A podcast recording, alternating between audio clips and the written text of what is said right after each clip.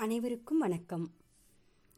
பெரும் மக்கள் கூட்டம் ஒன்று தங்கள் இடத்திலிருந்து இன்னொரு நிலப்பரப்புக்கு இடம்பெயர்ந்து சென்று கொண்டிருந்தது.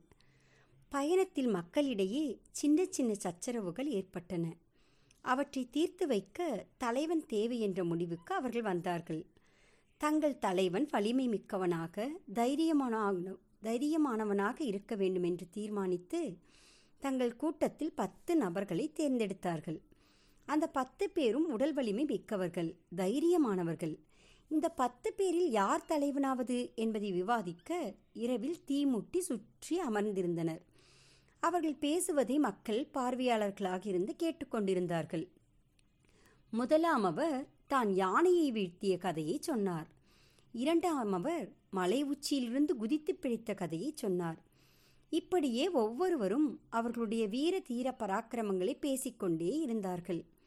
பத்தாம் மனிதர் எதுவும் பேசவில்லை. திடீரென்று எழுந்த அவர் என்ன இது? நெருப்புக்கு விறகை சரியாக அடுக்கவில்லையே என்று நெருப்புக்குள் கைகளை விட்டு விறகுகளை ஒழுங்குபடுத்தினார். மற்ற ஒன்பது பேரும் அவரை தலைவனாக மறுபேச்சின்றி ஏற்றுக்கொண்டார்கள். பேச்சை தவிர்த்து செயலில் காட்டிய பத்தாம் மனிதர்தான் சரியான தலைவன் என்று மக்கள் அவரை புகழ்ந்தார்கள். எனவே நாமும் பேச்சை குறைத்து செயலில் நம்முடைய வீரத்தை காட்டுவோம். நன்றி வணக்கம்.